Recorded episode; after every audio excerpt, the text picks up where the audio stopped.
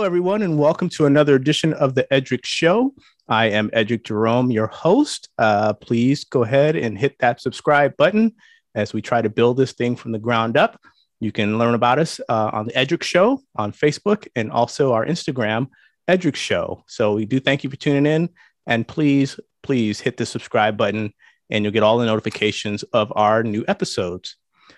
Today, uh, I have a very special guest, very, very talented uh, young man. I want to introduce Aaron Sencil. Aaron is a resident of Suisun City, California. It's one of the most diverse cities in California. Aaron has a long history of producing and directing cultural arts performances. He was one of the youngest artistic directors to run a professional Polynesian dance company, Hui Tamanui. He's known for bringing innovation, modern aesthetics, and stunning costume and visual effects to traditional dance, and he's been nominated for two Izzy Awards. In addition, he has been a production designer for the prestigious San Francisco Ethnic Dance Festival for more than twenty years. Aaron and his husband, Vincent, are also the creators of VnA's Gingy House, an annual giant, whimsical, immersive holiday display in Suisun City, California, that's made with recyclable items. Last year, his display was visited by more than twenty-two thousand people. Aaron, welcome to the show. How's it going, Edric? Thank you for having me. Oh, you're very welcome, man. It's my pleasure. So uh, I want to start out um, how kind of talking about how we got to know each other, which was through the uh, this year's San Francisco Ethnic Dance Festival.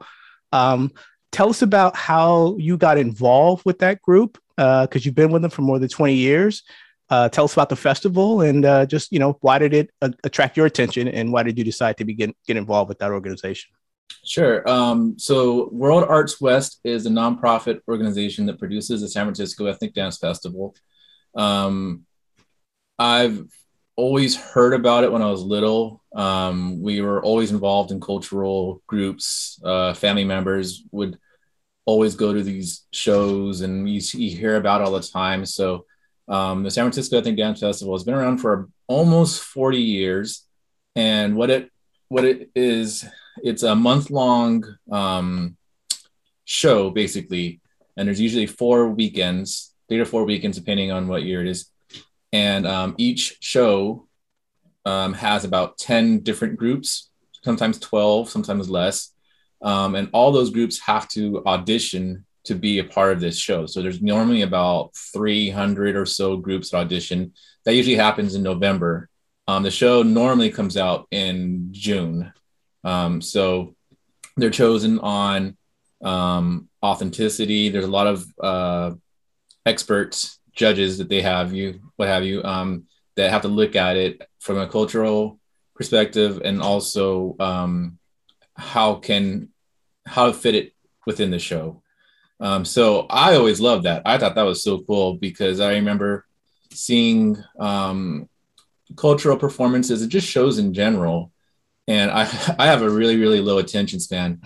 Um, but the way they have the top lighting designers, top stage production managers, um, the top marketing you can find in the Bay Area. Um, so that was, that's, that's always kind of been like the, uh, the Disneyland of cultural dance performances. Sure. 'Cause it's just phenomenal what they do. Um, so I I was involved first as uh, as a spectator when I was like twelve or thirteen years old, um, and then um, I down the line was a performer in it. Our group was able to get into the festival, which we thought was phenomenal and amazing, and I think that drew a lot of attention um, to me from the producers and directors because I was so young. Uh, when we got involved with it. Then I went to um, volunteering as an usher and helping out, um, to guest performing at other dance companies. Um, and then eventually um, one year they asked me if I could design the t-shirt because they loved all, all of our t-shirts mm-hmm. for our performances. They just loved how we did it. So I think that was two thousand one, I believe. And other than their anniversary shirt, it was the it was the um, top selling shirt out of the whole history of the festival. So, which is why they invited me um, for this past year's festival to say, hey, would you be interested in designing a shirt again? I said, yeah, absolutely. Um, at the same time, they asked me if I would um, want to create uh, a, a family viewing guide for the festival for children, because they know we work really good with children. And I used to have um, a children's clothing line at one point. Um, and then they asked if I would be interested in being a production designer. And I was like, wow, that's really cool. So it kind of kind of went full circle from being a little spectator into it to being part of the production team, which is awesome. But um, yeah, that's how we kind of got involved. And then we met you during the screening. Um, so as you know, the festival is normally held in person. And uh, because of COVID, uh, it's been a long hassle of how to get the state, how to get the, how to bring it back. Hmm. So we had to do it in film version. And thankfully, uh, our mayor, Lori Wilson, um, was able to get the screening in Suisun City, which is the number two diverse city in California.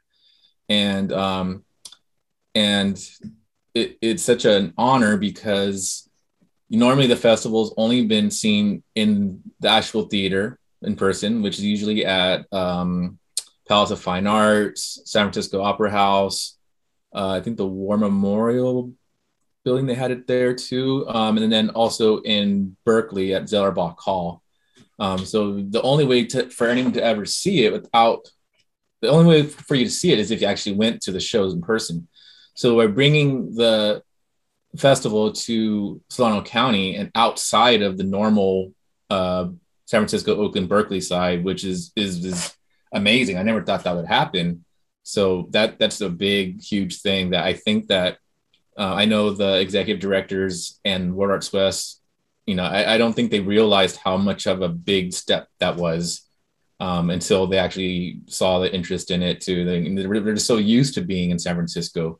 Um, and I think the community that saw it enjoyed it as well. And I, I, I know a lot of them don't even know about the festival, which is mind boggling to me because I've been born and raised around it. And, you know, that's just something we always did. And uh, I think that the, a lot of the, a lot of the guests visiting the show, um, if they're not from San Francisco, if they're anywhere from our side, they're more from the Napa side. Mm. You know, the, the, the mm-hmm. wineries and mm-hmm. the fine arts and stuff. Mm-hmm. So this is a really good step to introduce um, the festival to um, the community, uh, along with uh, she was able to get um, a screening for about one hundred forty kids at the Kroc Center.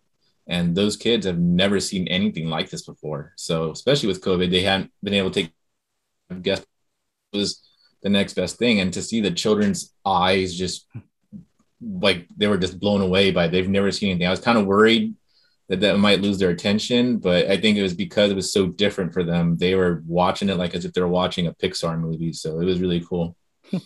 Yeah. And it's such a diverse group of uh, talented dancers and from all over the world. Um, and I'll put a link in the description to the uh, San Francisco Ethnic Dance Festival in terms of uh, how you might be able to see it. I know the screening in Suisun was last weekend, yeah. but um, you know, you can get a lot of more information about the festival and the film. Uh, if you check the description, we'll have a link down there. Um, so you've been involved in live performances, dance, and so now you're working on this film. And so uh, as an artist, what were some of the challenges you faced about how do you capture the energy of a live performance on film? So as production designer, my job was basically to um, enhance the locations on where, where we're filming or try to come up with ideas to make it fit. All of the stuff from we when we first started this, which is actually two years ago, um, changed so much that pretty much everything that we planned didn't go as what we planned because, um, for one, the artists we had to keep rotating out and changing because um, whether their dance schools were closed or they had mar- uh, scheduling conflicts, um, the challenges were... Um, some locations to film weren't even open. So, and we're not allowed to go there um, because of COVID. So it was, it was, a, it was a really, really big challenge on how to work with that. So um, yeah, uh, luckily we have our director photographer, Deanna, who's amazing. And then we actually have the actual director of the film, Sonia. Um, and, and I, they're used to working on film. Um, they've worked together on film before. So a lot of it was interesting for me because I had no idea how they were going to do this. And, but their there, uh, especially Deanna, her focus is capturing film. So for me, it was just, just make it look pretty and cool and try to like how we would do a set in a, in theater, but how do we do it where, for one, we have, um, we don't have a theater. We, everything has to be transportable and move here and move there and has to be uh, ready for weather. And none of us have a big car. So normally we could just keep it in the theater, but to, to have to move and transport items, make them light, and also within our budget because we didn't have a festival last year. So, um, you know, a lot of that is um, relying on the previous um, show. So it was, it was a challenge and it was fun. Um, and I hope, I love it, and I hope we never have to do it that way again because, you know, that's not, we're, we're theater people. We're not movie traveling and on the set type of people. It was fun, but yeah, that's, that was a, a big challenge. Well, congrats. It's a great film. And as I say, Thank we'll you. put a, a link in uh, to see how people can, can take a look at it. Um, cultural heritage forms of expression like dance uh, and music, you know, it's, it's not just, you know, a fun thing to do, and yeah. but it, it's critical in preserving and sharing the histories of Indigenous people. Yes. Um, you were very young when you started your work uh, as director of a dance company. So who were some of the people that influenced you to do this work? And how did you at such a young age become aware of the cultural significance of what you were doing? Um. One of the people that, or the groups that always inspired me when, when I was younger, uh, there's a group called Le Grand Ballet de Tahiti, and it's a group in Tahiti. Uh, it, they were formed together by different already existing artists. Um, from what I believe, the main reason, one of the main reasons why they were pushed or to create was because uh, for Tahiti tourism. So. Hmm. The one of the directors owned a modeling agency. Another one was a creative uh, choreographer, amazing choreographer. Another one was like a songwriter. Another one was one of Tahiti's top um, choreographers. And so you put them all together and you see this amazing stage production of traditional Tahitian dance, but with lighting and amazing costumes. And I, if you've ever been in Tahiti before, Um, all the dancers in this group were probably at least six feet tall. They're mm. huge. They're tall. All the guys were, you know, bulging six packs, and the girls had a big, long, flowy hair. It was it's such a, uh, it's it's like a almost um, it's like a picture perfect of what Tahiti is like, and it is very beautiful like that. Um, but I think that's what really captured my mind and my uh, inspired me because they knew. Um, how to do a show because so many mind, great minds were together.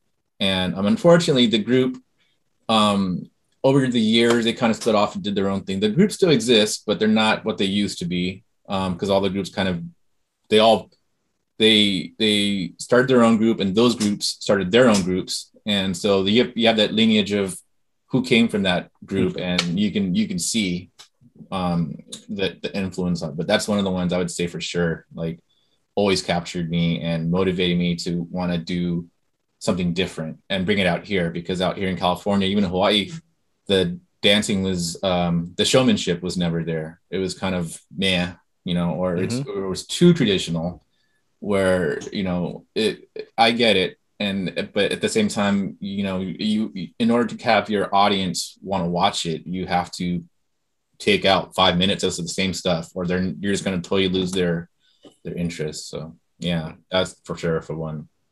And I would imagine as a young person, very young person, um, you have elders who are quote unquote keepers of the culture and the ones who are yeah. really passing it down. So how did you, how did you yeah. navigate that relationship so that you were able to, um, yeah. you know, maybe pull them a little bit in some of the, oh, totally. uh, the um, more, you know, uh, newer direction?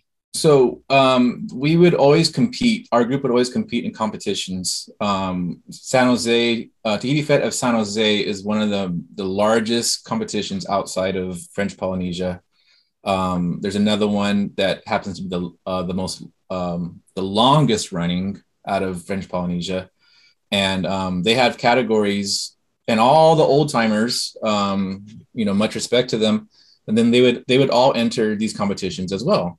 Um, but the way that, uh, I don't want to say snuck in because not, that's not the word. Sure. The way I was able to get on their side um, I would say is because the judges, I would talk to the judges, not even dance related, not even about how to improve a score, not even about this. I would offer them, you know, if they're hungry, hey, you want me to get you something to eat? Or I would talk to them about um, what it was like growing up and stuff. So I think just being a good person to them, to the judges, at least for sure, it changed their mindset. You know, a lot of people were just, other people were just like, can you translate this for me? Can you, um, can you uh, do this for me? Can you do this? It's always wanting and wanting and wanting. And I, you know, and it kind of like made it look like they looked out for themselves. Um, but in the competition, in the competitive scene, there's categories. Um, well, there's always been one just basic category. Um, over the years, because of the group like Le Grand Ballet de Tahiti, they created um, a contemporary category as well. So you're at a time when the cultural dance before was just one level or one um, category. And then over time, it just happened to be when I was into it, um, they started focusing on different types of dances or different, mm-hmm. more specific on categories. Um, so what what we did is uh, I, I love both. Um, I love the ancient style and I love the modern style. A lot of people think I dislike modern. I, I only like modern, but no, I actually like the old school better. It's just I can do the more contemporary because I am a bigger risk taker, I guess. That's what I'm known for. Um, but what happened was is that uh, we entered every single category. Some groups just un- enter one category. We entered the traditional, we entered the modern, we entered um, traditional style of drumming, traditional singing. And uh, the one year we won all those categories. So we showed that we can do traditional if you wanted to, we can do contemporary if you wanted to. And our traditional, you know, um, won over the older traditional groups because we did more research and we did more, mm. um, um, we had access to certain books that people couldn't get out here. Um, so yeah. And we talked to the, the elder elders and um, it was, a, that's how I think we got more respect from the elders is when, you know, we showed them we can do both. And we also showed them that, um, like how we were saying earlier, how songs get passed down and passed down and passed down, which is great. But we wrote for the contemporary, we wrote all of our own music. So we had to learn the language. We had to learn the different instrumentations. We had to learn all that. And I think that for the judges, that was a bigger uh, accomplishment, or they got more respect. We get more respect for that because we actually did a lot more work rather than just having it passed down. There was, we created a lot. So I think that's where it, and then I think that's where they uh, cut me some slack, but um, today we're all fine. Like we're fine and dandy. And I think it was, that was back then, because also at the time too, you also got to remember that these elders also had their own groups, and a lot of them, their business is their dance companies. So if all of a sudden forty of their dancers come to our group, yeah, they're not going to like mm. us because they just lost a whole bunch of people. And that, that happened a lot with us. We started from maybe like ten to twelve original dancers to like over three hundred fifty in a matter of like five or six years, because we had what the youngers woman, uh, because our group was all younger people. So hmm. um, let me shift gears now and talk about another. I mean, you're so busy, man, and talented. Let me, let's get into uh, your annual event, VnA's Gingy House, which you put on uh, with your husband, Vincent. So yeah. Uh, wow, that's such a, a, a large event. I mean, twenty-two thousand people saw it last year. So yeah, tell us about it. How did it get started? You're, you're using recyclable materials. It's just, um, tell us about all that, man. How did that come about? So it came out, um, because, uh, the house that we live in now is Vince's, um, parents' house when they first moved here from Philippines. So they always had this house in the family. Um, for a number of years, it was vacant, but they still wanted to keep it because it meant so much to them. Uh, me and Vince, we lived in San Francisco, we lived in Nashville. Uh, we decided to come back to um, the Bay Area um, because Vince's family is getting, his father in particular has Parkinson's and he's getting older, and it's okay, we gotta be there for the family more. Um, also at the time, my family was growing, my sisters, they all had children, they all got married. And um, I was like, you know, we should do something fun for our family because um, uh, my my grandparents used to do a huge Christmas display at their house. Um, and then once my grandmother passed away, the family kind of just stopped doing it. And it was sad because I was like, man, our we have our own nieces and nephews now, and I would like to do something special for them too.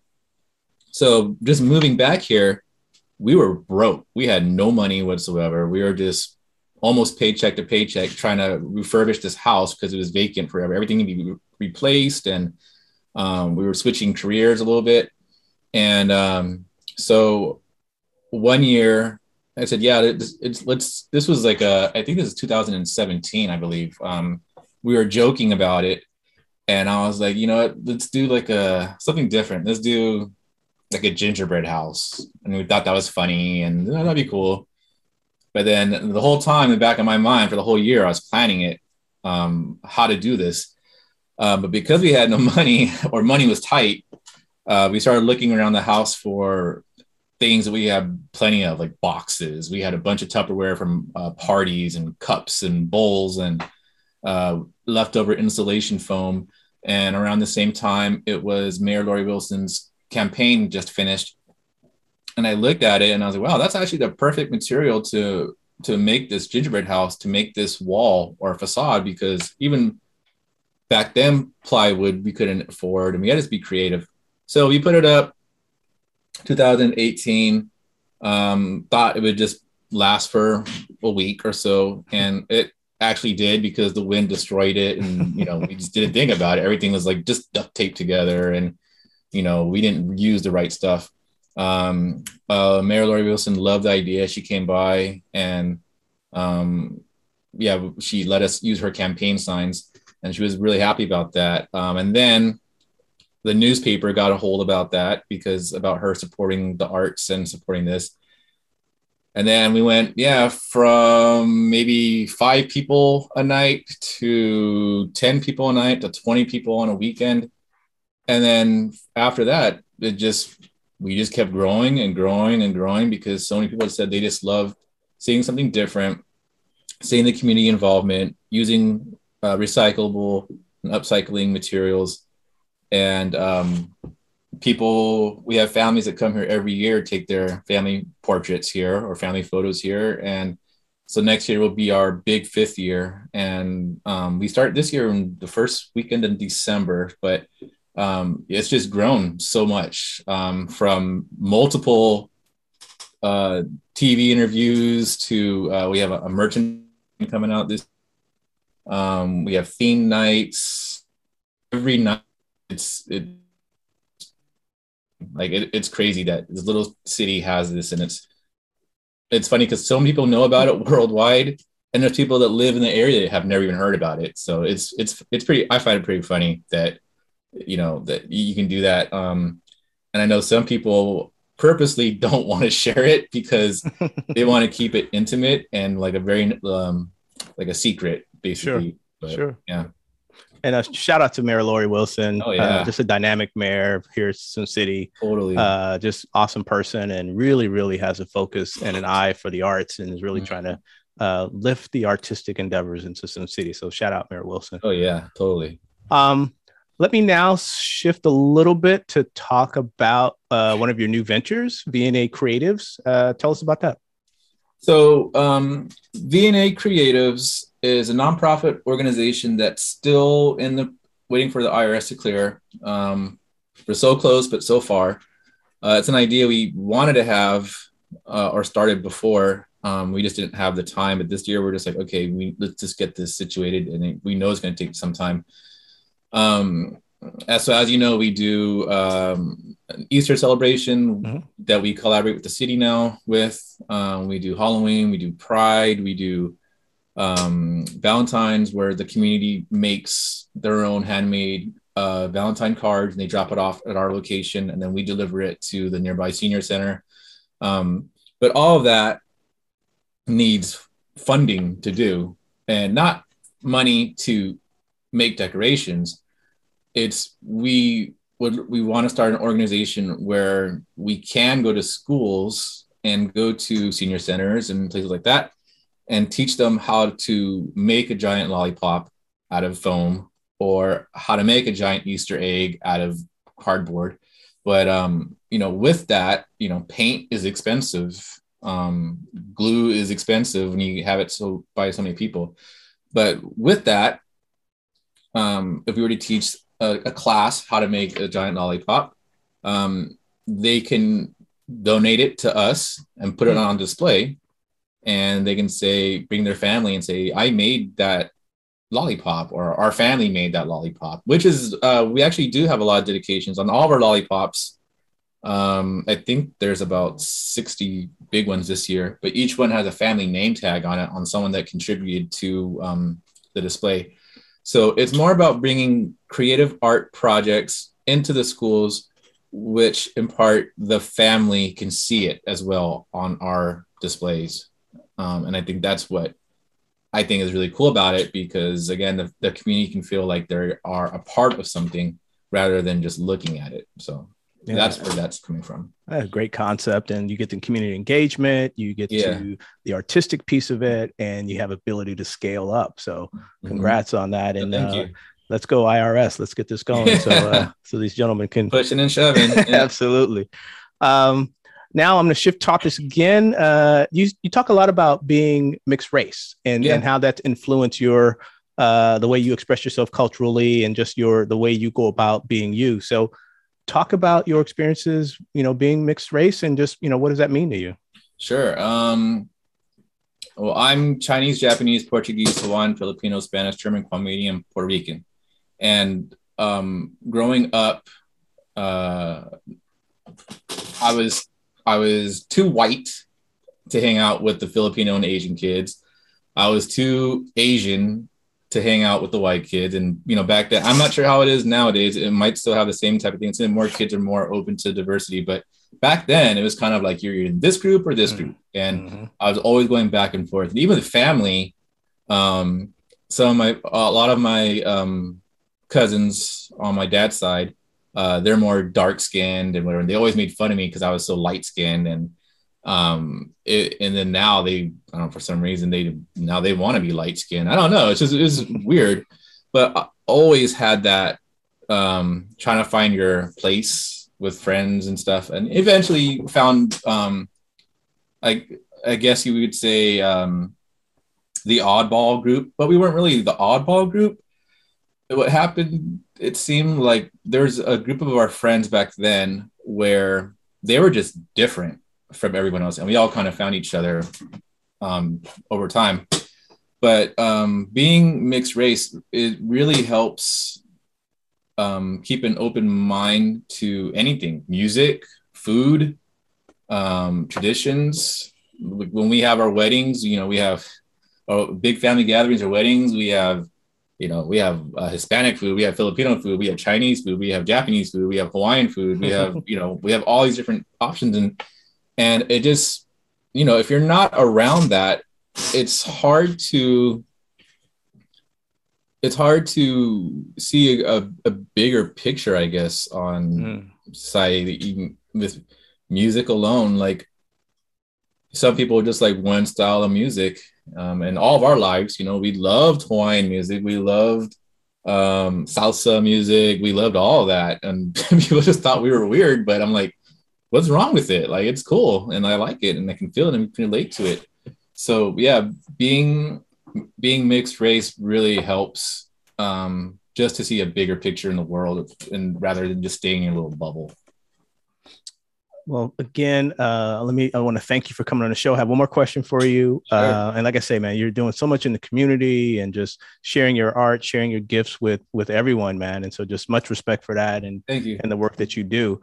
Uh, I want to end now because um, let's talk a little bit about you and Vincent. Uh, how long have you guys been married? And, uh, you know, how does it feel to be, to be married, man? Oh, it's great. Um, we got married when the, gosh, when was that? It's so funny because we never really talk about it. It's when when the bill passed when we could get married. Sure, sure. We hopped on it right away, um, and it feels it feels great. We've been together for almost twenty years now. Um, um, yeah, the adventures and stuff we have has just been more like best friends, and, you know, we can, we're pretty much inseparable. Um, and that's why we go by VnA. Everyone knows mm-hmm. this is VnA, Vince and Aaron, instead of saying, because they always know we're going to be together, even though we have, our personalities are similar, but we're very, very different at sure. the same time. Sure. Um, yeah, he's, he's the one that holds everything down. I'm the crazy one. And, um, to be married is great because, um,